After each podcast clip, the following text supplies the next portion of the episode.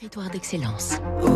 Donnons l'envie d'entreprendre au cœur des territoires avec la banque Kolb, une banque du groupe Crédit du Nord. Alors il est 6h58, Fabrice Lundi, parce que nous vivons dans un monde où chacun est impacté par la pollution de l'air. Cette entreprise grenobloise est la bienvenue. Saviez-vous que les lichens qui tirent leurs nutriments essentiels de l'atmosphère sont souvent utilisés comme bioindicateurs de la qualité de l'air? Justement, Illiken, créée à Grenoble il y a moins de dix ans dans le giron du CEA, est une pionnière dans le domaine des capteurs intelligents.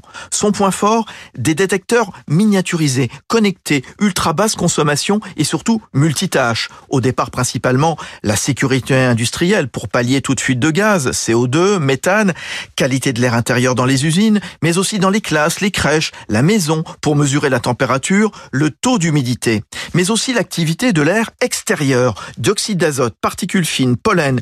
Illiken, implantée aussi dans la Silicon Valley en Californie, est une habituée du grand salon de l'électronique, le CES de Las Vegas. En ce début d'année, elle y présente deux produits, Marcatia, son cofondateur. Le premier produit, c'est Aura CO2, donc un capteur connecté, précisément le niveau de dioxyde de carbone. Et on peut donc, grâce à notre solution, proposer des scénarios de ventilation pour les écoles, par exemple, qui euh, durent 5 ans sur batterie sans aucune intervention humaine.